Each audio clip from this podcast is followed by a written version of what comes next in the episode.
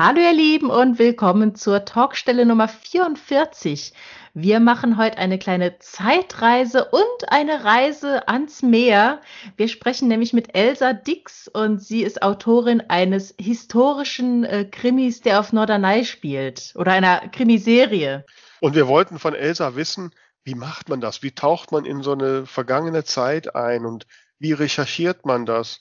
Und sie hatte super Tipps. Zum Beispiel haben wir gelernt, dass man irgendwo kostenlos Bücher kriegen kann für diese Zeiten. Wir haben über historische Sprache, historische Bademoden und ja, über die Gefahr gesprochen, sich in seinen Recherchen vollkommen zu verlieren. Und wir haben gelernt, dass es um neunzehnhundertzehn schon irgendwelche Orgien gab, wo irgendein Mensch mit von Kotze im Namen eine Rolle spielt.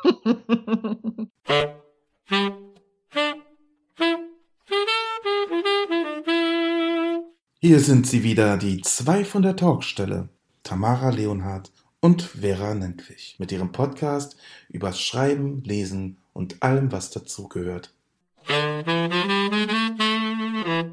Hallo Tamara, wie ist es an diesem Abend? Hallo Vera, ja, gut eigentlich, alles, alles gut. Eigentlich ist eine Einschränkung, das weißt du, ne? Ja, eigentlich weiß ich das. Wie geht's dir denn so eigentlich? Och, eigentlich auch ganz gut. Nein, mir geht es gut. Immer wenn ich mit dir sprechen kann, liebe Tamara, geht es mir gut. Das weißt ah. du. Ah, ne?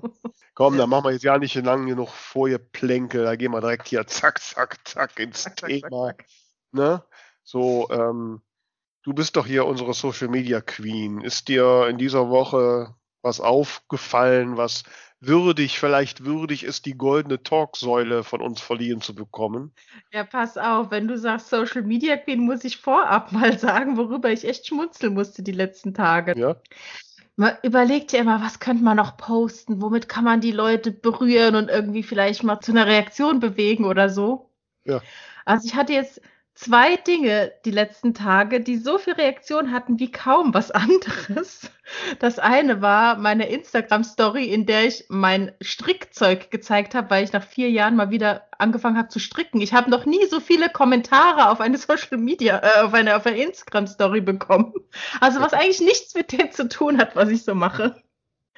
Und das Zweite ist, heute früh habe ich bei Facebook eine Frage reingestellt zu einem Begriff, ob man den kennt. Kennst du, weißt du, was ein Späti ist? Ein Späti? Ja.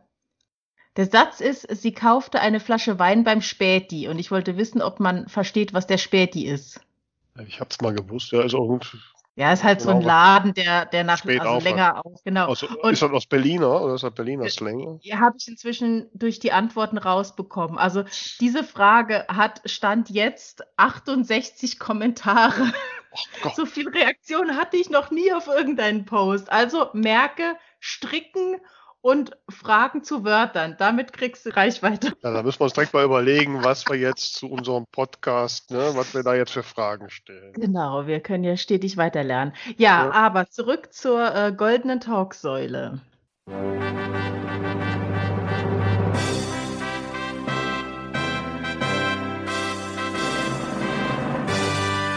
Die goldene Talksäule. Ich habe einen Post entdeckt, äh, der ist tatsächlich schon von letzter Woche, den habe ich kurz nach unserer letzten Aufnahme gefunden und möchte ihn aber trotzdem diese Woche äh, noch mit reinnehmen.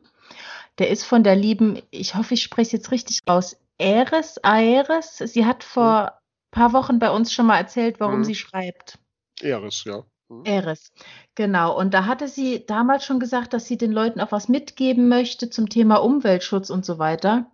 Und da hat sie jetzt was gepostet, also besser kann man, glaube ich, Show, don't tell nicht demonstrieren, weil sie hat eine Lesung gehalten und das war nicht einfach nur eine Lesung über ihr Buch, das halt auch das Thema Umweltschutz äh, streift oder, oder ähm, anspricht, sondern sie hat eine Clean-Up-Lesung gehalten. Und das fand ich so cool. Also da hat sie Leute zusammengetrommelt, die mit ihr zusammen ähm, den Wald aufgeräumt haben und im Anschluss gab es zur Belohnung eine Lesung. Ach, das ist ja spannend. Total cool. Ja. Also äh, bitte mehr solche Aktionen und ich habe auch echt schon überlegt, äh, ja, was kann man eigentlich noch so machen? Also die Idee finde ich total inspirierend. Ja, aber muss ja dann zum Thema des Buches passen. Ja, ja, klar, natürlich. Also bei Regenbogenblau kannst du vorher irgendwie eine Stunde singen üben auf der Musicalbühne und dann... hm? Na, schauen wir mal.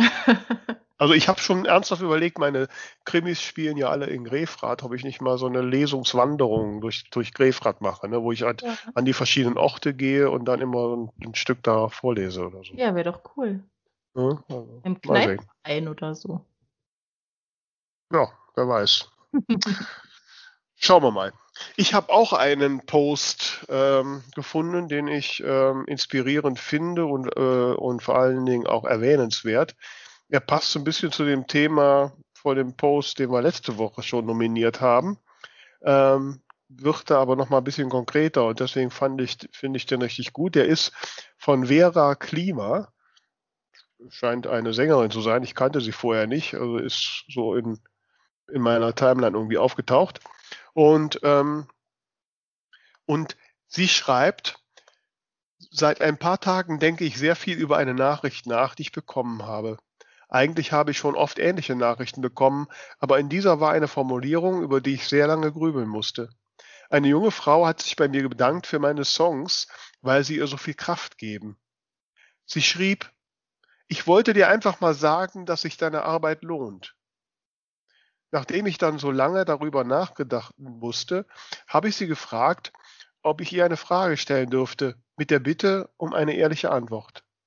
Ich habe sie gefragt, ob sie sich jemals Musik von mir gekauft habe. Die ehrliche Antwort war, nein.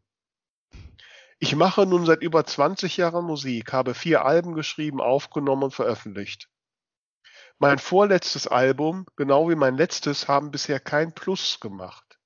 Bedeutet, die Alben aufzunehmen, war weitaus teurer als das, was durch Verkäufe reingekommen ist. Ich werde nie aufhören, Musik zu machen, weil ich so einfach meine Gefühle verarbeite und nicht anders kann.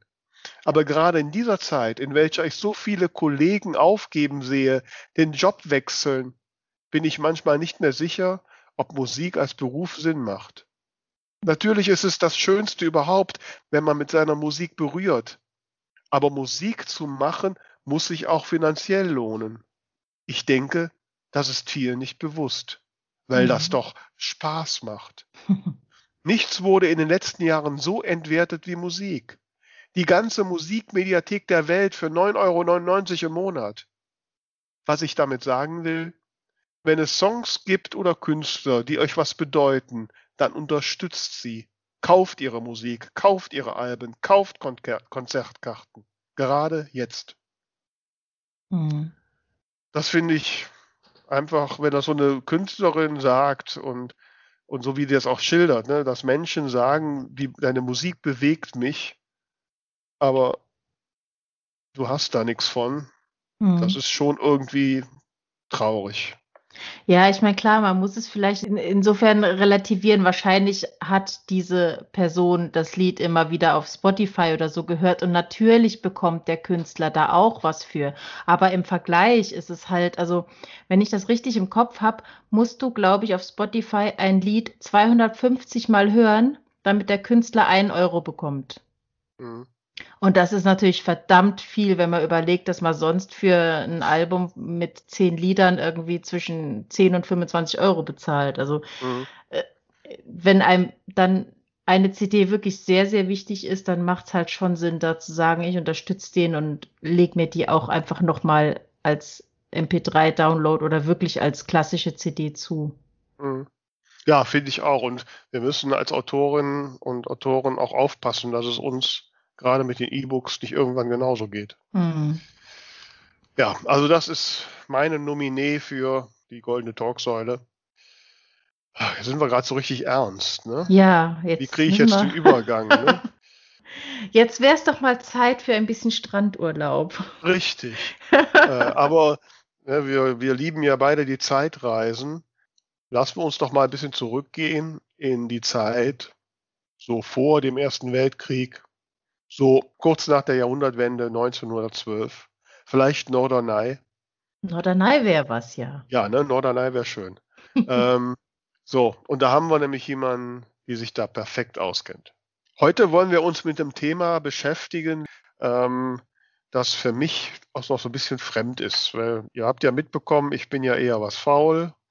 Und mir vorzunehmen, ich schreibe einen Roman, der in einer Welt spielt, die vergangen ist, die ich gar nicht so kenne, wo ich erstmal eintauchen müsste, das erscheint mir sehr, sehr aufwendig und kompliziert. Und heute wollen wir uns von jemandem erklären lassen, wie das geht, die das richtig gut kann, weil sie schreibt Seebad-Krimis, die alle, wenn ich richtig gelesen habe, so um neunzehnhundert, neunzehnhundertzwölf spielen. Und das wollen wir uns ein bisschen erklären lassen von der wunderbaren Elsa Dix. Hallo Elsa, schön, dass du da bist. Hallo Vera, hallo Tamara. Vielen hallo. Dank für die Einladung. Ja, also jetzt, sehr gerne. Dann, dann Elsa, dann erzähl doch mal, also wie kommt man auf die Idee, einen Krimi zu schreiben, der neunzehnhundertelf spielt, oh, neunzehnhundertzwölf spielen Sie, Entschuldigung, neunzehnhundertzwölf. Genau, neunzehnhundertzwölf. Äh, wie kommt man auf die Idee? Ähm, ja, also so auf die Idee gekommen bin ich eigentlich im Urlaub. Ich war auf Norderney und ganz schöne alte Gebäude, so super schön ähm, hell, weiß gestrichen mit äh, ganz toller Architektur. Und ähm, ich habe mir dann gedacht, was ist das denn? Ähm, und habe dann ein bisschen nachgeforscht und bin dann auf diese wunderbare alte Seebadkultur gestoßen, was mir gar nicht so klar war, dass es, dass Norderney auch so eine alte Seebadkultur hat. Und dann dachte ich, oh Mensch, wie spannend. Ähm, warum hat eigentlich noch nie jemand so einen Seebad-Krimi geschrieben, der um diese Zeit spielt? Weil das ist ja eine tolle Kulisse. Und dann dachte ich, dann mache ich das doch mal. Ja. Okay. Und dann hast du nicht so gedacht, mein Gott, ich, ich meine, da musst du doch wissen, wie, wie haben die Leute damals geredet, was haben die getan? Das stelle ich mir extrem aufwendig vor. Ähm, ja. Ja, doch, es ist schon ziemlich aufwendig zu recherchieren, ähm, aber es macht auch total Spaß. Also äh, liegt ein bisschen dran, dass ich vor Urzeiten mal Geschichte studiert habe und von Haus aus Historikerin bin. Also mir macht das auch total Spaß, mich mit der, mit der Zeit zu beschäftigen. Und ja, ich habe dann erstmal ein bisschen grob angefangen, mich so mit dem Thema auseinanderzusetzen. Kann ich auch nur jedem empfehlen, sich erstmal so ganz grob mit der Zeit zu beschäftigen, so sich einen Überblick zu verschaffen. Also ich habe ähm, ja erstmal so ein bisschen bei YouTube ein bisschen gestöbert, die öffentlich-rechtlichen Mediatheken durchgestöbert, so dass ich einen Überblick über die Zeit überhaupt bekomme. Also das ist dann die Kaiserzeit gewesen, die deutsche Kaiserzeit. Ja, und dann äh, kann man ein bisschen detaillierter immer gehen. Ja, und wenn ich mal den Hörerinnen und Hörern ein paar Tipps geben kann, also zum Beispiel kann man sich bei der Bundeszentrale für politische Bildung äh, umsonst Fachliteratur bestellen. Da gibt es auch ganz tolle äh, Geschichtsbücher, die man sich da bestellen kann. Da muss man nur den Versandkostenanteil bestellen. Und da habe ich erst mal geguckt, was gibt es denn zum Beispiel zur Kaiserzeit oder zum Beispiel auch zu Frauen im neunzehnten oder zwanzigsten Jahrhundert. Ähm, also da muss ich mal, wenn ich da mal einhaken darf, Elsa, also das finde ich halt spannend. Also zum einen hast du mir verschwiegen, dass du Historikerin bist, das, das macht natürlich einiges schon klar. Ähm, zum Zweiten, das mit den Büchern umsonst, äh, da wird ich hellhörig. Äh, was genau kann man denn da so, äh, was gibt es denn da alles? Mhm. Für welche Themen macht das Sinn, da mal zu gucken? Weil du, also du bist ja zum Beispiel interessiert, äh, politisch interessiert zu Europa, ne? Mhm. Und die Bundeszentrale für politische Bildung, wie der Name schon sagt, widmet sich der politischen Bildung. Und du findest da bestimmt auch was zu Europa und äh, zum Beispiel zu Rumänien, Bulgarien, Kroatien mhm. oder sowas zu Länderinfos gibt es da zum Beispiel. Mhm. Ähm, aber es gibt auch ähm, was zu geschichtlichen Hintergründen, zur Gesellschaft. Und jeder Bürger kann, oder jede Bürgerin kann sich da Bücher bestellen, Hintergrundinformationen, muss einen Versandkostenanteil dazu bezahlen und kann sich dann eine bestimmte Menge bestellen, einfach pro Jahr. Also ein bestimmtes Kontingent. So, das ist spannend. Kannst, kannst du einfach mal auf die Webseite gehen von der Bundeszentrale für politische Bildung. Da ja. gibt es übrigens auch, um das gleich mal hinterherzuschieben, ähm, fördert die Bundeszentrale für politische Bildung auch Seminare und mhm. da kann man auch dran teilnehmen. Also zum Beispiel kann man da auch Bildungsurlaub machen. Mhm. Fast jeder äh, Arbeitnehmer hat ja Anspruch auf Bildungsurlaub. Mhm. Und liegt ja am Bundesland. Und ähm, ja, dann kann man daran teilnehmen. Also könntest du jetzt da an einem Seminar teilnehmen, was dir beibringt, wie man sich im Seebad neunzehnhundertzwölf unterhalten und angezogen hat? Wohl kaum. Ich glaube nicht, dass es so etwas Spezielles geben würde. Das heißt, okay, also gut, jetzt bin ich ja selbstständig, weiß ich nicht, ob ich auch, aber egal, gut, das ist ein anderes Thema. Gut, du kannst auch als Selbstständige natürlich an so einem Bildungsurlaub teilnehmen, aber du hast da nicht die Freistellung. Ich wollte ja, damit ja. nur sagen, wer Arbeitnehmer ist oder Arbeitnehmerin, könnte sich freistellen lassen ähm, und an so einem Bildungsurlaub teilnehmen, weil das gilt, äh, geht im Grunde dafür, dass man sich weiterbilden kann inhaltlich. Mhm. Es geht nicht darum, dass man sich nur für seinen Beruf oder für seine spezielle Arbeit weiterbildet. Und da, da hast du dann geguckt, okay, was gibt es für genau. Literatur, die sich um diese Zeit dreht? Genau, die ich und, da schon mal umsonst mh. bestellen kann. Und da gibt es meistens so, ähm, ja, erstmal so Überblicksliteratur, so grobe Fachliteratur, damit man erstmal sich einen Überblick verschaffen kann über die Zeit. Und dann kann man sich ein bisschen speziellere Literatur beschaffen. Ähm, in meinem Fall ist das jetzt so um Norderney. Es gibt ganz tolle Literatur für Norderney mit, ähm, also Norderney habe ich wirklich gut ausgewählt, zufällig. Mhm. ähm, gibt ganz tolle Literatur, habe ich gefunden, ähm, wo dann zum Beispiel Vorher-Nachher-Bilder sind, also Norderney meinetwegen so um neunzehnhundertzehn, was total gut passte, und heute, mhm. so dass ich hinterher durch Norderney gehen konnte und Fotos gesehen habe von damals und von heute und mir die Zeit nochmal wieder aufleben lassen konnte und das nachvollziehen konnte mhm. und überhaupt ganz viel gefunden habe über Norderney, wie es damals war und wie es heute ist. Also es war ziemlich gut recherchierbar einfach. Gut, das heißt aber, du hast dann einige Bücher gelesen, du hast dich da mit Fotos bis durch Norderney gegangen, hast dir halt alles angeguckt. Das, wie viel Zeit, wie lange war so eine Recherche, Vorbereitungszeit, bis du da ans Schreiben gehen konntest? Ähm, ja, schon einigermaßen lang. Also ich habe erstmal ziemlich lange rumrecherchiert, bis ich so ein bisschen Überblick hatte ähm, über die Zeit. Ähm, bei mir geht es um ein Dienstmädchen, das zu Tode kommt. Das kann ich ja schon verraten. Ähm, und mir ging es auch ein bisschen darum, darzustellen, wie, wie die Lebensbedingungen damals waren von so Dienstmädchen. Und deswegen habe ich auch relativ viel Literatur noch gelesen rund um die Arbeitsbedingungen von Dienstmädchen, ähm, die Lebensbedingungen von Frauen generell. Das hat mich einfach interessiert. Und ja, man kann da von Höchstgen auf Stöcksgen kommen und man kann sich da auch sehr in der, in der Recherche verlieren, will ich mal sagen. Also man sollte da nicht außer Acht lassen, also einfach nicht sein Ziel aus den Augen verlieren. Irgendwann sollte man dann auch mal ins Schreiben kommen. Man kann Wie? nicht alles bis zum letzten Ende recherchieren, auf gar keinen Fall. Wie merkst du denn, jetzt ist der Punkt, wo ich es loslegen könnte?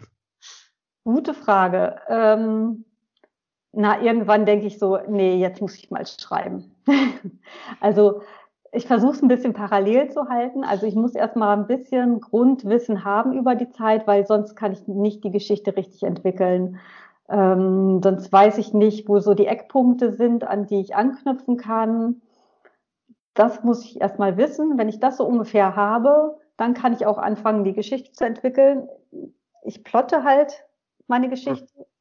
Ähm, Und ähm, ja, dann, dann geht es irgendwann los und dann fange ich auch an zu schreiben. Und ganz zum Schluss mache ich dann immer nochmal eine, eine Nachrecherche. Also das kann ich auch nur ähm, jetzt nochmal so als Tipp jedem mitgeben, wenn man historischen Roman schreibt, ähm, dann irgendwann an dem Punkt zu sein, dass man sagt, ich schreibe jetzt, ich schreibe jetzt erstmal den Text runter. Weil das ist ganz häufig so, dass man dann schreibt, um das jetzt mal an so einem klassischen Beispiel zu machen. Also meine Protagonistin, die Victoria, also ich erzähle mal kurz, worum es geht, damit ich mhm. nicht einmal mal so Beispiele sagen kann. Also spielt neunzehnhundertzwölf eben im kaiserlichen Seebad Norderney, damals das der Hotspot für die Reichen und Schönen des Kaiserreichs. Ähm, Und unter ihnen ist eben Victoria Berg, Tochter eines Oberstaatsanwalts, und sie wird Zeugin, wie der Journalist Christian Hinrichs äh, die Leiche eines Zimmermädchens aus dem Meer zieht. Und äh, die Victoria kannte dieses Zimmermädchen und sie glaubt nicht, dass dieses Zimmermädchen Selbstmord verübt hat, sondern sie glaubt, dass es ermordet worden ist, und das stimmt auch. Und äh, sie beginnt gemeinsam mit diesem Journalisten Christian zu ermitteln, und dann stößt sie in dieser feinen Gesellschaft äh, doch auf bittere Geheimnisse. So, mhm. Das ist so die Kurzfassung. Mhm. Gut, und die Victoria, meinetwegen, dann, dann schreibe ich da so ein bisschen. Fängst du an zu schreiben, und ähm, meinetwegen Victoria ist irgendwo am Strand. Es gibt ja auch ein bisschen immer hin und so, ja, Seebad-Feeling soll ja auch ein bisschen mit rüberkommen. Mhm. Dann äh, soll sie meinetwegen schwimmen gehen und soll, trägt dazu einen Badeanzug. Dann schreibe ich, sie trägt einen Badeanzug, und denke mir, ach, was trägt sie denn wohl für einen Badeanzug? Könnte ich jetzt stoppen zu schreiben und mir erstmal raussuchen, was trägt man denn so neunzehnhundertzwölf für einen Badeanzug? Wie sieht der aus? Aus was für einem Stoff ist der? Äh, was trägt man denn dazu noch? Oh, Badeschuhe, schön. Äh, was gibt's denn noch dazu? Wie sieht denn das mit Badekarren aus? Wurden die noch benutzt? Ja, nein. Dann ist aber auch schon wieder eine halbe Stunde vorbei. So. Oder ich mache mir einfach nur einen Kommentar und sage, äh, hier, Badeanzug, später recherchieren. So mache ich das normalerweise. So, und dann schreibe ich, Victoria geht schwimmen. Hm, hm, hm. Meistens mache ich mir dann noch so ein bisschen sowas, noch einen Kommentar dazu. Hier noch ein bisschen Atmo rein zum Schwimmen, und schreibe erstmal den Text weiter. Weil wenn ich jedes Mal ähm, anfange zu recherchieren, komme ich in meinem Text nicht mehr weiter. Mhm. Ja, das kann ich verstehen. Wobei, also, was ich mir da schwierig vorstelle, ist doch jetzt Thema Badeanzug. Ja, ja. Ich, ich habe so Bilder vor Augen, ne, so mit so einem ganz gestreiften Ganzkörperkondom und so, ne? Ja. Ähm, so ungefähr. Und ähm, so, das ist ja auch, das ist ja auch so ein Gefühl, ne? Also wie das ist und wie das sitzt und sowas. Das, das verändert doch auch das Handeln und das Bewegen der, der Personen. Ja. Wie kriegst du das denn da rein, wenn du das nicht so präsent hast? Ähm, das schreibe ich gar nicht in dem Moment so viel aus. Also da, da schreibe ich dann nur, Victoria schwimmt, so hm. meinetwegen, und dann hängt sie meinetwegen ihren Gedanken nach. Und hinterher, wenn ich dann da durchgehe, stoße ich irgendwann auf diesen Kommentar, dann fange ich an, diesen Badeanzug rauszusuchen, stelle zum Beispiel fest, oh, damals ähm, gab es einen schweren Baumwollstoff, dann denkt sie kurz darüber nach, wie schwer dieser Baumwollstoff ist, dass er zum Beispiel acht Kilo schwer wird, wenn er nass ist, und dass Ui. es doch ganz schön schwer ist zu schwimmen, äh, sie aber das doch ganz gerne macht, so, und dann schwimmt sie so ein bisschen und dann denkt sie die anderen Sachen, so, und dann kann man weitergehen. So, dann wird der Text dann nochmal wieder ein bisschen länger und wieder ein bisschen dichter. Aber das für die erste Story, für den ersten Grundtext muss das erstmal noch gar nicht sein. Das kann dann rein, wenn ich so weit bin, da hinterher zu recherchieren. Hast du da nicht permanent Angst, irgendeinen Fehler zu machen? Ja.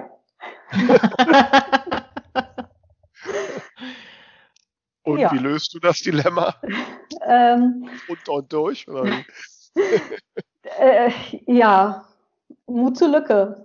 Mhm. So ist das. Ähm, also man kann, glaube ich, nicht verhindern, dass man irgendwo mal einen Fehler macht. Das ist so. Also ich finde, man muss schon gründlich recherchieren, und man muss sich auch bei jeder Gelegenheit fragen, ah, stopp, mhm. ist, kann das sein, dass es das schon gab? Und ähm, so muss ich hier hinterher recherchieren. So, also zum Beispiel schreibst du irgendwas und äh, du schreibst sowas wie sah auf die Armbanduhr, und dann müssen sofort Alarmglocken losgehen. Ah, Moment, gab es schon Armbanduhren um diese Zeit, ne? Zum Beispiel. Kommentar an die Seite machen, später drüber nachdenken, weiterschreiben. Okay, aber ähm, sowas kann halt passieren, dass einem irgendwann sowas durchrutscht oder dass man vielleicht woanders was gelesen hat, was dann vielleicht nicht so richtig stimmt, ähm, oder dass es unterschiedliche historische Meinung gibt, weil es gibt ja nicht die historische Wahrheit. Da muss man sich ein bisschen von lösen, dass es eine historische Wahrheit gibt. Das ist natürlich nicht so, sondern es gibt viele historische Wahrheiten, viele historische Blicke auf eine Zeit. Ja. Hast du da in deinem, in deinem Krimi, hast du so, so Sachen, wo du sagst, okay, da gibt es verschiedene historische Wahrheiten und ich musste mich einfach für eine entscheiden? Ähm, Naja, es ist natürlich schon so, dass ich, dass ich äh, ein bestimmtes Bild transportieren möchte. Also mir geht es darum, ein bestimmtes Frauenbild zu transportieren, zu zeigen, ähm, dass dieses Frauenbild da gerade im Wandel ist. Also wir haben, also ich habe mir nicht umsonst neunzehnhundertzwölf ausgesucht, sondern neunzehnhundertzwölf ist halt ähm, das, das, ähm, der Anfang vom Ende der Belle Époque, also der, der schönen Zeit. Ähm, ähm, ja, in, in eine Zeit, wo eigentlich alle einen starken Zukunftsglauben hatten, und neunzehnhundertzwölf fängt das so langsam, da macht man es ungefähr fest, äh, fängt das an, so ins Wanken zu geraten. Also ähm, im April ist die Titanic untergegangen, und ähm, insgesamt ist es ja eine Zeit, die von ganz, ganz starken äh, gesellschaftlichen Unterschieden geprägt war. Wir haben massive Armut auf der einen Seite und auf der anderen Seite eine ganz, ganz dünne Oberschicht, die in immenser, in immensem Reichtum gelebt hat. Und auch diese Leute, die da im Reichtum gelebt haben, die waren ja nicht alle gleich frei, sondern auch da zum Beispiel die Frauen hatten einen ganz bestimmten Zweck zu erfüllen. Und auch die Männer waren nicht alle frei. Also, und diese Unfreiheiten, die da sind, die wollte ich halt zeigen. So, mhm. Das war mir einfach wichtig. Und so habe ich es angegangen. Und ich könnte mir auch eine andere historische Wahrheit oder einen anderen historischen Blickwinkel raussuchen und zum Beispiel Kolonialgeschichte mir da angucken oder irgendwas völlig anderes.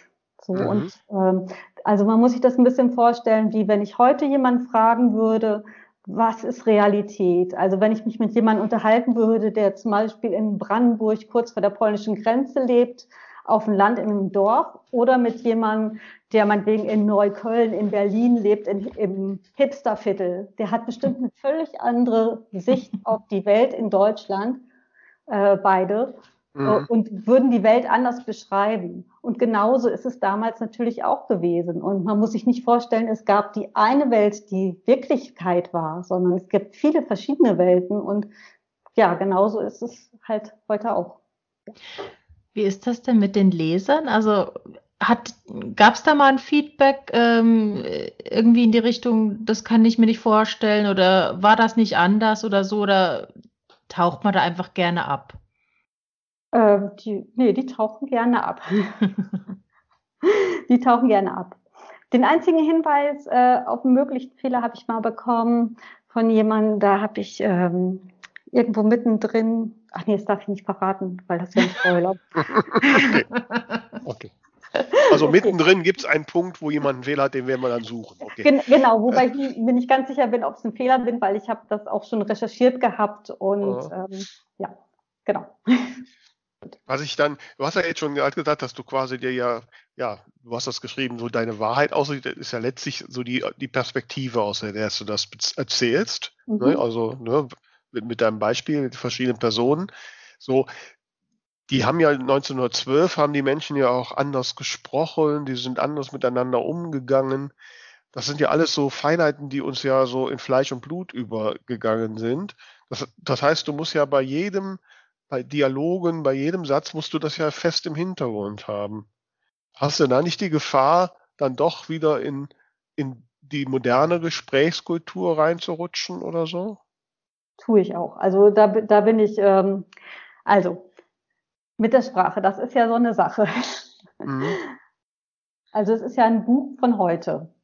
Mhm. Und also ich bin kein großer Freund von dieser altertümlichen Sprache, die gar keine altertümliche Sprache ist, sondern eine Sprache ist, wovon man heute glaubt, dass es, die, dass sie so gesprochen haben. Mhm. Äh, nee, mir geht's eher darum, dass ich, also ich versuche schon zu zeigen, es gab Unterschiede in den Sprechweisen, aber es muss natürlich schon sein, dass man das heute lesen kann.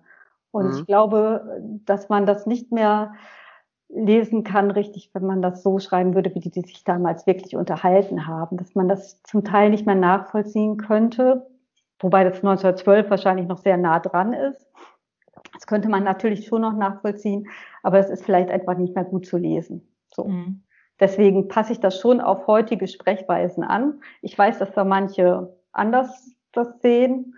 Ähm, ich halte es zum Teil aber auch für ahistorisch. Also deswegen, mir ist es lieber, es ist gut zu lesen Und es ist nachvollziehbar und dann streue ich da hin und wieder mal ein Wort von damals ein, also sowas wie formidabel, also oder Contenance, also weil es damals sehr mit französischen Wörtern mhm. durchsetzt war, so dass man ein bisschen das Feeling hat von damals, aber trotzdem das gut lesen kann. Das ist mir einfach wichtiger, dass es einfach verständlich ist.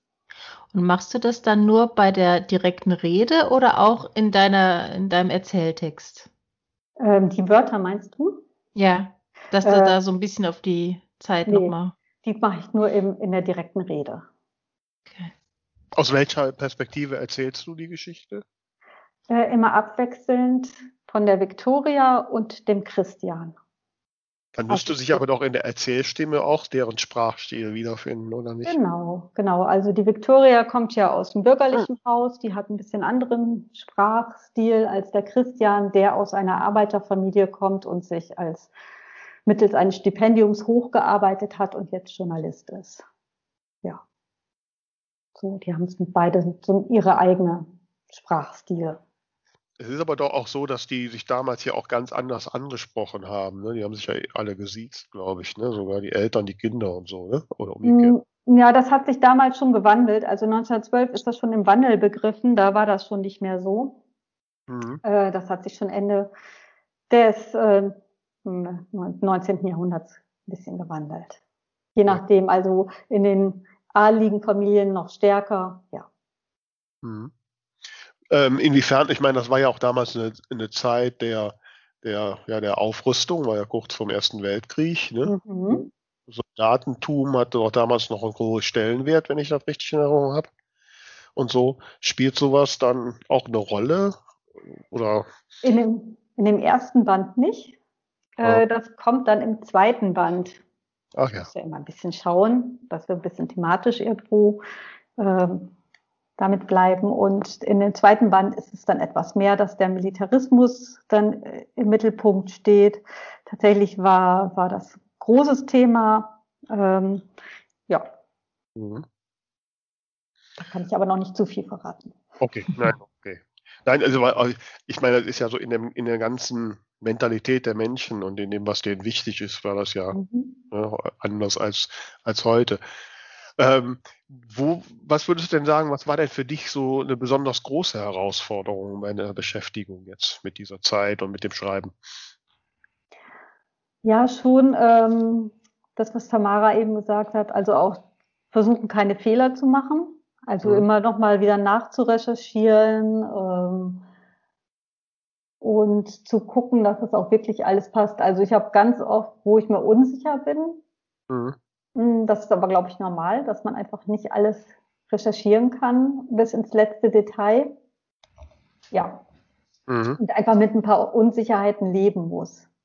So, und manchmal denke ich mir, ach, das nächste Buch, was ich schreibe, wird, glaube ich, ein Fantasy-Roman. Da kann ich machen, was ich will. Was ich ja, mir ja auch...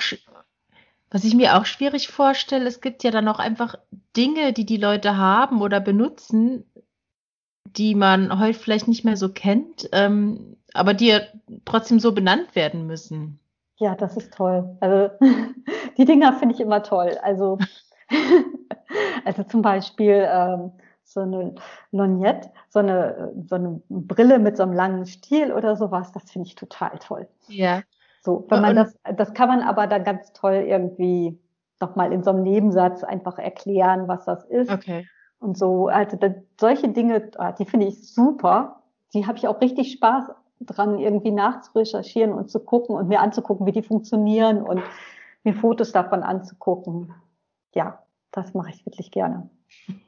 Ja, ich glaube, da kann man sich echt verlieren. Also ich habe hier parallel deinen Instagram-Account auf und das macht dir schon total Spaß, diese Fotos sich anzugucken, die du da reingestellt hast aus der Zeit. Ja, ich war im Stadtarchiv in Norderney und die haben ganz, ganz tolle Fotos und da durfte ich mir die alle angucken und durfte mir die auch, ja, ich kann die immer hin und wieder mal dann auf meinem Instagram-Account posten. Ja, und das ist, weil das ist ganz, ganz gut belegt äh, mit Norderney, weil einfach damals schon ganz viele Fotografen auf Norderney waren und tolle Fotos gemacht haben, so dass man super einfach auf diesen historischen Spuren wandeln kann und sich diesen Ort vorstellen kann. Man muss sich das vorstellen, dass damals wirklich die Superreichen da rumgelaufen sind, die Damen in so schönen weiten Kleidern, die Herren in so einem schicken weißen Anzug, ja, und die Dienstmädchen ähm, in Grau und Blau und ziemlich abgehetzt. Ja. Mhm. Ja. Und würdest du jetzt gerne da, wenn du jetzt Zeitreisen könntest, würdest du jetzt mal neunzehnhundertzwölf Norderney gerne mal landen und da mal ein bisschen promenieren? Ein bisschen promenieren, wenn ich wieder zurück darf, ja. Ich glaube nicht, dass ich in der Zeit bleiben möchte. Es ist doch schon eine harte Zeit, also für alle, glaube ich. Ähm, nee, ähm, also es ist schon, schon hart. Also, also so für äh, Dienstmädchen oder so, man muss sich das vorstellen, dass die morgens ihren Tag so um fünf Uhr morgens angefangen haben zu arbeiten äh, und den ganzen Tag gearbeitet haben, wirklich hart körperlich gearbeitet haben, ähm, kaum Rechte hatten und äh, wenn es gut lief, war der Tag um acht zu Ende, aber meistens auch schon, also um zehn.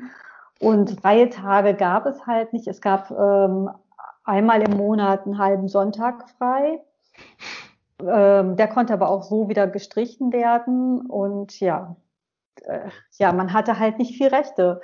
Mhm. So, und wenn man äh, aufgemuckt hat, war man eh ganz schnell entlassen. Kündigungsschutz war auch noch nicht so besonders groß angesagt. Und es gab Strafzahlungen, wenn man irgendwie früher gehen wollte und solche, also es war schon schwierig. Ja, und äh, selbst als adelige Dame war es, glaube ich, kein Zuckerschlecken. So, ähm, man hatte keine Rechte, also man muss, mit der Hochzeit hat man jegliche individuellen Rechte aufgegeben, man hatte kein eigenes Geld, ähm, der Mann durfte sagen, was man macht, ähm, man durfte keine Arbeit aufnehmen. Ja, also schön war das irgendwie nicht, aber mal so spinsen und mir die Damen und Herren da angucken, doch, das würde ich gerne machen. Wie gesagt, da habe ich die Geschichte noch nicht gelesen, aber da würde es mir ja jetzt in den Fingern jucken und deine Viktoria da zur Rebellin zu machen. Ja, so ist, ist es natürlich auch. Ja, okay. Natürlich, also die Viktoria ist natürlich, ähm, sie kommt zwar aus gutem Hause, aber nein, sie will Lehrerin werden und sie will auf gar keinen Fall heiraten, eben weil sie nicht ihre Rechte aufgeben will. Und das müsste sie dann, wenn sie heiraten würde. Und wenn sie ähm, als Lehrerin, darfst du auch zum Beispiel nicht heiraten, denn sobald du heiratest, musst du deinen Job aufgeben. Denn es war nicht gewollt, dass es irgendeine Konkurrenz gibt dann, äh, für die Herren. Äh, und deswegen mussten Frauen sofort ihren Job aufgeben, wenn sie heiraten. Hm. Ja. So waren die Zeiten. Ja. Gab es denn irgendwas ähm, bei der Recherche? Also man hat ja schon so ein, so ein Bild, wie das halt war und was die Leute gesagt oder wie die drauf waren. Und gab es da irgendwas, was dich total überrascht hat, äh, was dann vielleicht doch fortschrittlicher oder einfach völlig anders war, als du dir das gedacht hattest? Ja, ähm, ich glaube, die Moralvorstellungen waren zum Teil nicht ganz so streng, wie wir uns das heute vorstellen, dass sie waren. Oder sie waren nicht immer so. Ich weiß nicht, ob ihr die Leberecht von Kotzer-Affäre schon mal was von gehört habt. Also ich nicht, nein. Na, okay. Ähm, das, das war eine Affäre, von der man... Naja, gut. Also, äh, die spielte sich irgendwie in der Nähe des, des Kaisers ab. Rund, also es, ich fange mal, glaube ich, irgendwo anders an. Ich weiß noch nicht, ob ich sie jetzt so richtig schön erzählen kann. Ähm, jedenfalls waren einige Adelige im Winter unterwegs äh, auf einer kleinen Reise im, ähm, und haben sich in so einem Jagdschloss miteinander vergnügt, abends ähm, auf einer kleinen Festivität. Und offenbar ist es da zu einer Orgie gekommen, angeblich. Und ähm, gleich am nächsten Morgen bekamen sie alle Erpresserbriefe mit Zeichnungen äh, und ähm, Ähnlichem, was da denn an dem Abend vorher abgelaufen ist. So. Mhm. Also es soll eine Orgie stattgefunden haben, alle Damen waren nackt, alle Herren waren nackt. Und yeah, es war, yeah. ging, ja, ja, es ging wild durcheinander, es war ähm, die Herren mit den Herren, die Damen mit den Damen und umgekehrt und alles, ja. Also es war eine richtige Orgie und äh, sie hatten halt eine, es, es die gehörten zum Hof des Kaisers. So, das war halt sehr brisant. Gut, und äh, verdächtigt wurde halt der Hofzeremonienmeister Leberecht von Kotze, diese Erpresserbriefe geschrieben zu haben, der es aber wahrscheinlich gar nicht gewesen ist. Es gibt unterschiedliche Theorien, wer es gewesen ist. Naja, ähm, so, und allein schon, dass gar nicht so viel, also es ist halt rausgekommen ziemlich schnell, äh, dass da diese Orgie stattgefunden haben sollen, dass die erpresst worden sind. Äh, dann gab es mehrere Duelle, die der Leberecht von Kotze, also er heißt so, sorry, der heißt ähm, geführt hat. Ähm, der Kaiser hat ihn noch besucht im, am Krankenbett und was weiß ich. Ähm, er hat seine Ehre damit gerettet, dass er da ein Duell gemacht hat. Es ist nicht rausgekommen, wer diese Erpresserbriefe geschrieben hat. Ähm, nun ja, aber nichtsdestotrotz, man ist auch nicht hundert Prozent sicher, ob diese Orgie stattgefunden hat, aber allein, dass sie stattgefunden haben könnte, zeigt mhm. schon, es ist vielleicht doch nicht alles so, so prüde gewesen, wie wir uns das vorstellen. So. Mhm. Ich das fragst. Und es gab tatsächlich, also jetzt mal abseits vom Adel, ähm, auf dem Land waren uneheliche Kinder ziemlich ähm, häufig. Okay. Und gar nicht so schlimm, wie man das vielleicht heute denken mag. So. Also das hat mich ein bisschen überrascht. So. Und was noch war, ähm, das taucht dann im zweiten Band auf, der dann im März erscheint. Was, was ich aber eher sehr schlimm fand, ähm, dass, äh, das habe ich in einem Bericht gefunden von der ersten Polizeiassistentin, die es gegeben hat in Stuttgart. Mhm. Die hat sich für ähm, die Kinder eingesetzt, ähm, die es damals äh, viel gegeben hat auf der Straße. Und es hat damals auch ganz viel Kindesmissbrauch gegeben und auch viel sogenanntes kind- Kindersklaverei. Es sind ganz viele kind- uneheliche Kinder auch verkauft worden. Mhm. Ähm, ja, einmal äh, an Pädophile, aber auch an Leute, die mit, die die zum Betteln geschickt haben oder zum Stehlen. Ähm, ja. Und die hat das öffentlich gemacht, ist dafür auch ziemlich angefeindet worden. Und deren Bericht habe ich gelesen und das war ziemlich schockierend. Hm.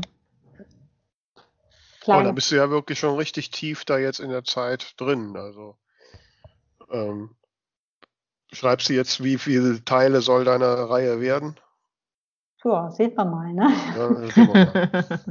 Würdest du jetzt so, du sagst ja gerade schon, jetzt würdest du vielleicht eher mal einen Fantasy-Roman schreiben, damit du alles einfach selbst erfinden kannst. Ähm, würdest du jetzt, könntest du dir jetzt vorstellen, dass dich eine andere Zeit begeistert und dass du anfängst, darin dich einzubaggern? Äh, nee, gerade erstmal nicht, obwohl, doch ich habe schon gedacht, mal so irgendwie, also nach dem Zweiten Weltkrieg, das würde mich auch noch interessieren. Mhm. Ähm, Aber ich würde jetzt nicht irgendwie, also so Mittelalter oder sowas, da, da, also das wäre mir jetzt zu aufwendig, da mich einzuarbeiten. Also ich bin mehr so der Zeit so als achtzehnten also neunzehnten bis zwanzigsten Jahrhundert eher so.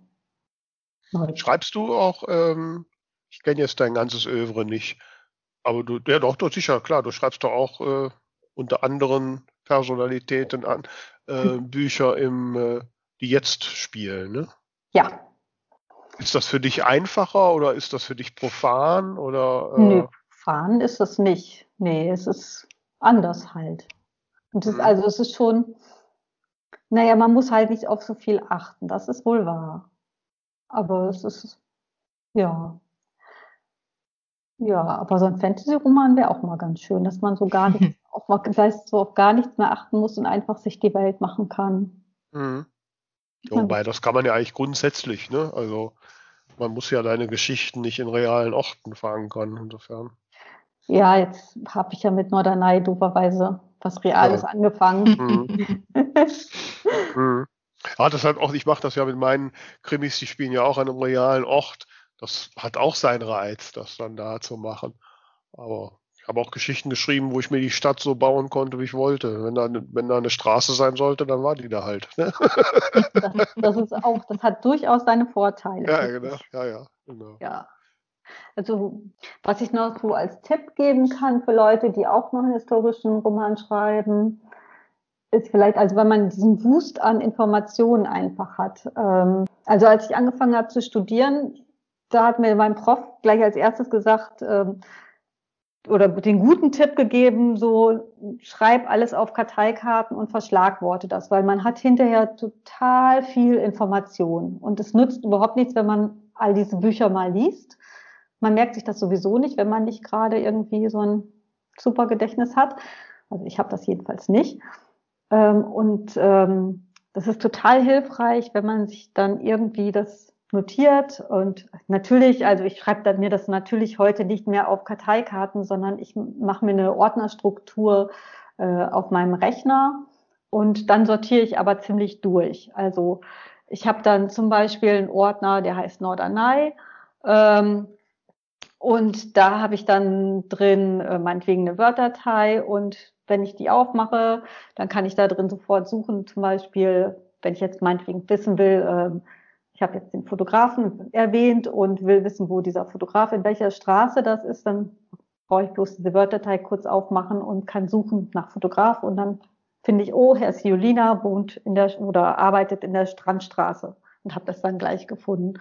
Oder ich habe einen, äh, einen Ordner, der geht zur Kriminalpolizei, einen Ordner, der hat Kleider, wenn ich ein Kleid brauche, dann gehe ich da drauf und gucke mir die tollen Fotos ab, an, die ich die ganze Zeit recherchiert habe und da immer reingeschoben habe, sodass ich da einfach nur mal reingucken muss.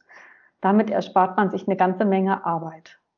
Also merke daraus, du arbeitest nicht mit Papyrus Autor und hast keine Figuren und Orte-Datenbank. Nein, Nein. Genau. Ich arbeite nicht mit Papyrus Autor. Du denn? Ja, ja, auf jeden Fall. Ja. Kannst du das empfehlen? Auf jeden Fall. Ah ja. Auf jeden Fall. Also ich finde das auch gerade bei so ähm, Historikern, da hast du ja auch deinen Zeitstrahl und du kannst genau sagen, welche Szene spielt an welcher Zeit und solche Sachen. Und hast halt, wie du gerade sagst, eine Figurendatenbank direkt verlinkt ist. Das heißt, wenn du Fotograf eintippst, dann hast du direkt schon den Link zum Fotograf. Und da kannst du dir dein Foto direkt angucken und die Orte-Datenbank und all solche Sachen. Gerade für ja, so Recherche finde ich das... Ja, ich, aber es ist ja noch, noch mehr. Also. Kannst du die ganze Hintergrundrecherche da auch drin machen? Weil ich meine, ich habe natürlich, also ich habe jetzt schon ganz schön viel Hintergrundrecherche da drin. Nee, du kannst ja alles verlinken da drin. Mhm. Das ist direkt. Hm? Okay. Naja, also ne, kleine Werbeminute für Papyrus. Tamara, was machst du? Nutzt du auch Papyrus aus? Ich habe auch Papyrus, ja. Ich muss sagen, ich, ich nutze es äh, mehr zum Schreiben, also jetzt so für Recherche oder so ähm, habe ich es nicht so genutzt. Aber ich glaube, es wäre klug, mich da mal reinzufuchsen. Aber mit dem, was ich, was ich davon nutze, bin ich sehr zufrieden. Ah ja, okay. Gut, ich habe es bisher noch nicht drumherum gemogelt, weil ich keine Lust hatte, mich einzuarbeiten. Ja, also ich finde es gerade, also jetzt, was ich habe ja, schreibe ja auch eine Krimi-Reihe, da bin ich mhm. ja jetzt schon bei fünf Teilen. Ähm, dass ich, ich benutze halt dann für jede, wo immer die gleiche Figurendatenbank und so. Ähm, das hilft mir dann schon sehr, weil im Teil vier noch wieder dran denken, ah, wie hieß die Figur noch, die du dir in Teil zwei ausgedacht hast, ne? Und was macht die noch und so. Das ist schon sehr praktisch. Hm? Also auch wenn wir da jetzt nichts für kriegen, aber ähm, ich habe zufällig gesehen, dass noch bis nächsten Sonntag gibt es einen Messerabatt auf Papyrus Autor. Ich wollte mir nämlich noch das Upgrade auf die neue Version holen. Also wer noch Papyrus braucht, bis fünfundzwanzigsten zuschlagen. Genau. Wir müssen dann mit dem Sponsoring mal überlegen. Ja, also ja. irgendwie ja, ja. sollten wir das echt nicht umsonst machen. Nee, da müssen wir mal überlegen. Genau, ja. Ja, also jetzt hier mit, der, mit dieser Folge, was ist es, fünfundvierzig, ne? Oder sechsundvierzig? fünfundvierzig. vierundvierzig? vierundvierzig? Nee, vierundvierzig war die letzte, wir sind bei fünfundvierzig. Nee, nee, nee. Jetzt sind, wir, jetzt sind wir ganz historisch. Echt? Ja. Ich habe jetzt überall geschrieben, dass die letzte Folge vierundvierzig war. Ich Dann weiß, stimmt. Ich habe es nachträglich geändert. Ach, das ist gut. Ja, okay. Ich bin halt der Zeit voraus, weißt du. Ne? Also Folge vierundvierzig. Ähm, jetzt weiß ich nicht mehr, was ich dazu sagen wollte. Ist auch egal. Jetzt ist es vorbei. Ja, aber ähm, apropos äh, Tipps und so, da sind wir doch, ist doch der super Übergang. Wir haben ja immer so eine feste Rubrik für die Tipps. Das ist bei uns das Ding der Woche. Das Ding der Woche.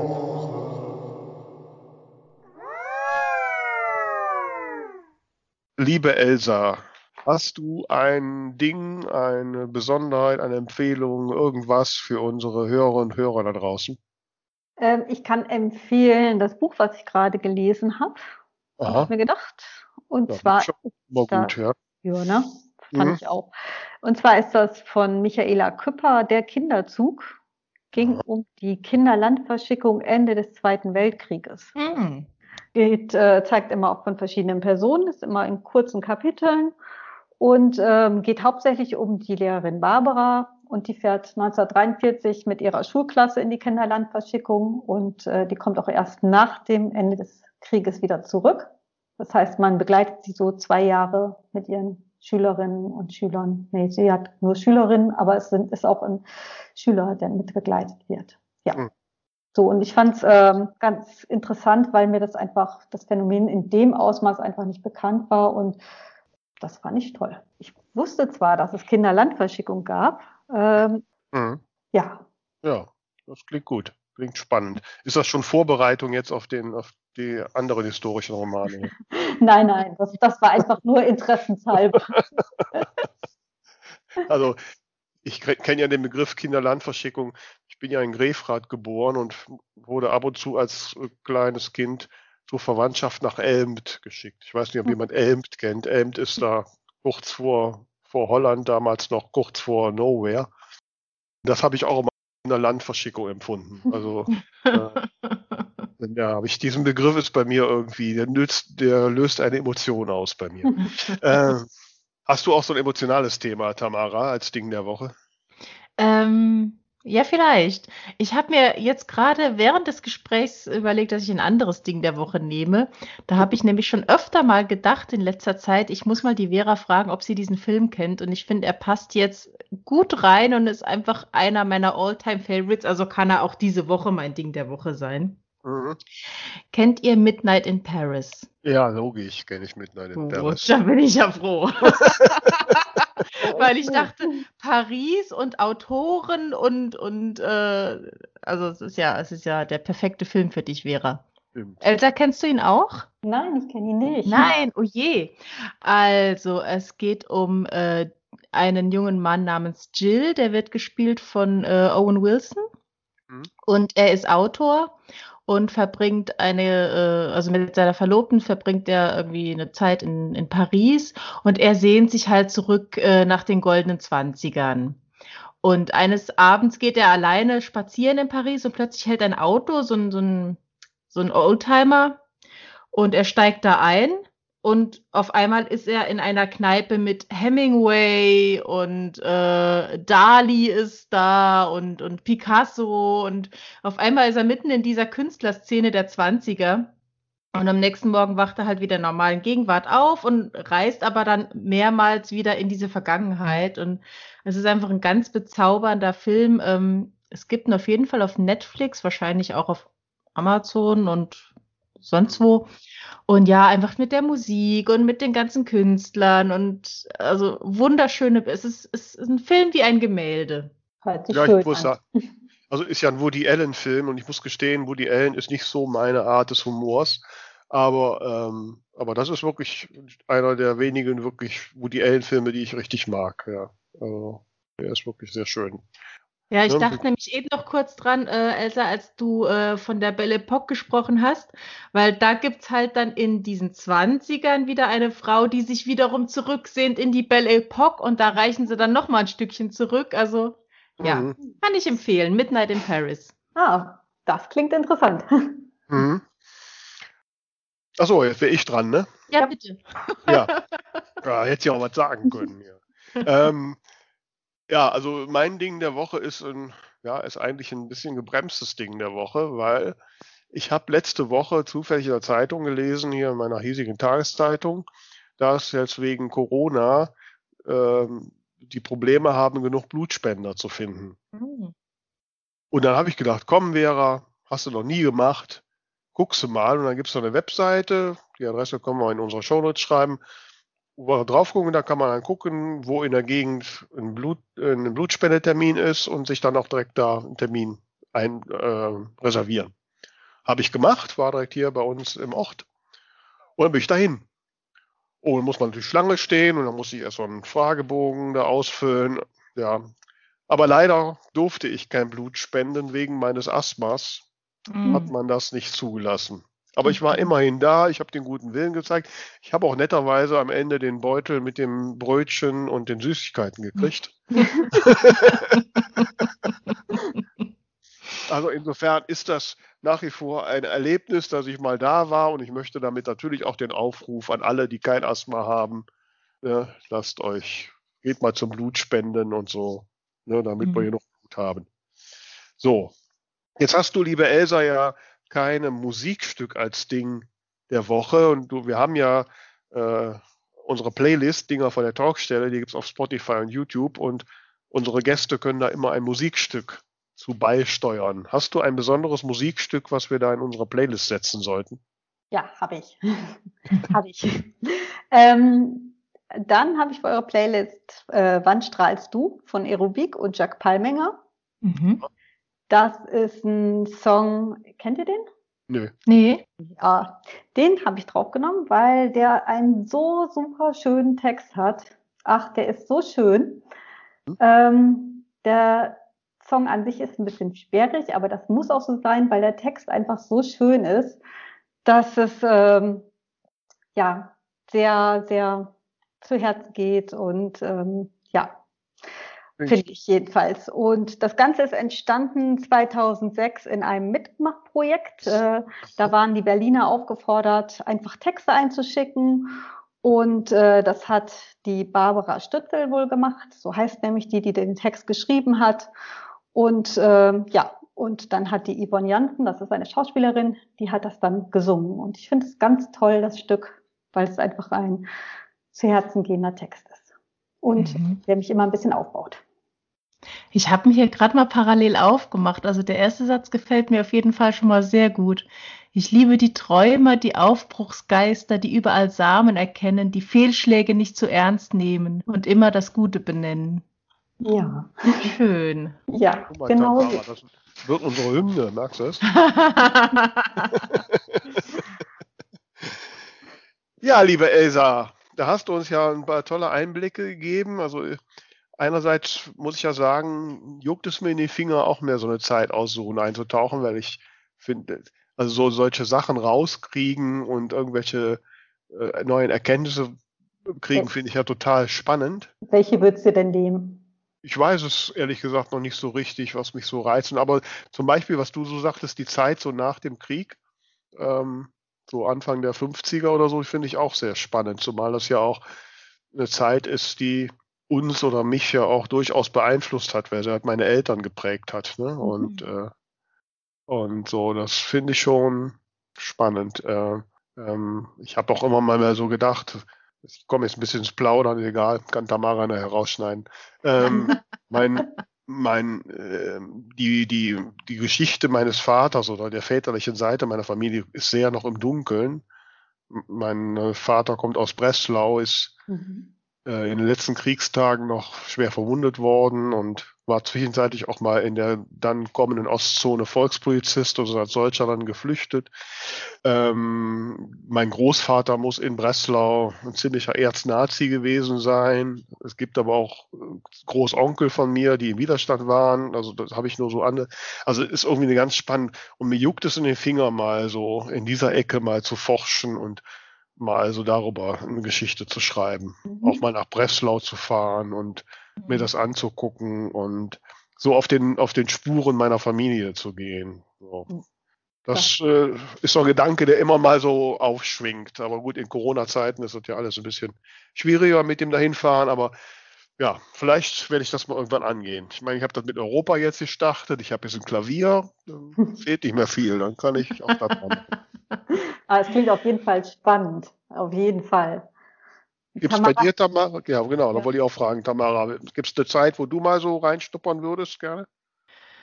Hm, also ich muss sagen, jetzt diese Bilder da auf deiner Seite, die haben, also ich, das war auch immer so, so diese Anfang des, des letzten Jahrhunderts, das hat mich schon immer als Jugendliche sehr interessiert. Also ich habe damals den Trotzkopf äh, mit Begeisterung gelesen. Ich glaube, der spielt ja auch so um den Dreh. Ja, das kommt auch in meinem Buch vor. Ja. Echt? Ja. Also das, das finde ich schon ganz spannend, aber ansonsten ähm, kann ich jetzt so aus dem Hut gar nicht so, gar nicht so sagen. Muss ich, müsste ich mal in mich gehen. Wir schauen mal, ne? Wo es, welche Zeit es uns führt. Ich meine, ich liebe ja Zeitreisen. Ah, ja, liebe Elsa, dann danken wir dir sehr, dass du uns Rede und Antwort gestanden hast. Im März kommt der... dein Buch raus. Du bist ja Verlagsautorin. Bei euch dauert es ja mal länger. Ne? Das, das, eigentlich kommt es im April. Also offizieller Erscheinungstermin ist im April, aber ausgeliefert wird das dann immer im März. Also ja. So ist das bei den Verlagsautoren. Ja, ja, genau. Ne? Muss man dann bei dir auch nächtlich vor den Buchhandlungen kampieren? Um ja, das wäre schön. Könntest ne? du das Ja. Also ich habe auch heute erfahren, im Übrigen, um da noch mal ein bisschen, in, gleichzeitig kommt im April die zweite Auflage von meinem Wunschleben raus. Oh, ne? Ehrlich? Ja. Das ist doch total toll. Ja, ja, finde ich auch. Ne? Schön. No, machen wir noch mal einen Anlauf, ne? Ja, äh, wer weiß, damit da mit dem Weltruhm dann noch mal klappt. Ja, ne? Weltruhm für uns alle, würde ich sagen. Sowieso, sowieso. Ne? Wir sitzen dann wahrscheinlich vielleicht auf Norderney und trinken ja. einen Cocktail mit Blick auf die See oder so. So sehe ich das auch. In der Milchbar, darf ich das hier sagen? Ja, in der Milchbar sitzen wir und genau. trinken einen kleinen Cocktail und schauen auf den Sonnenuntergang. Kann man da ganz toll machen. Das machen wir. Das ist ein gutes Ziel, Tamara. Bist du dabei? Ja, auf jeden Fall. Gut. Dann sag jetzt noch ein paar warme Abschlussworte und dann sind wir fertig. Ja, es hat mich sehr gefreut, liebe Elsa. Es war super spannend. Ich habe dir sehr gerne zugehört und ich denke, unsere ganzen Zuhörer auch. Ähm, gebt doch mal laut da draußen, äh, erzählt uns, wie euch die Folge gefallen hat, teilt uns, empfehlt uns weiter und lasst es euch alle gut gehen. Ich bedanke mich auch bei euch. Hat mir auch sehr viel Spaß gemacht. Dankeschön. Also, schön. Bis dann. Ciao. Ciao, ciao. Ciao.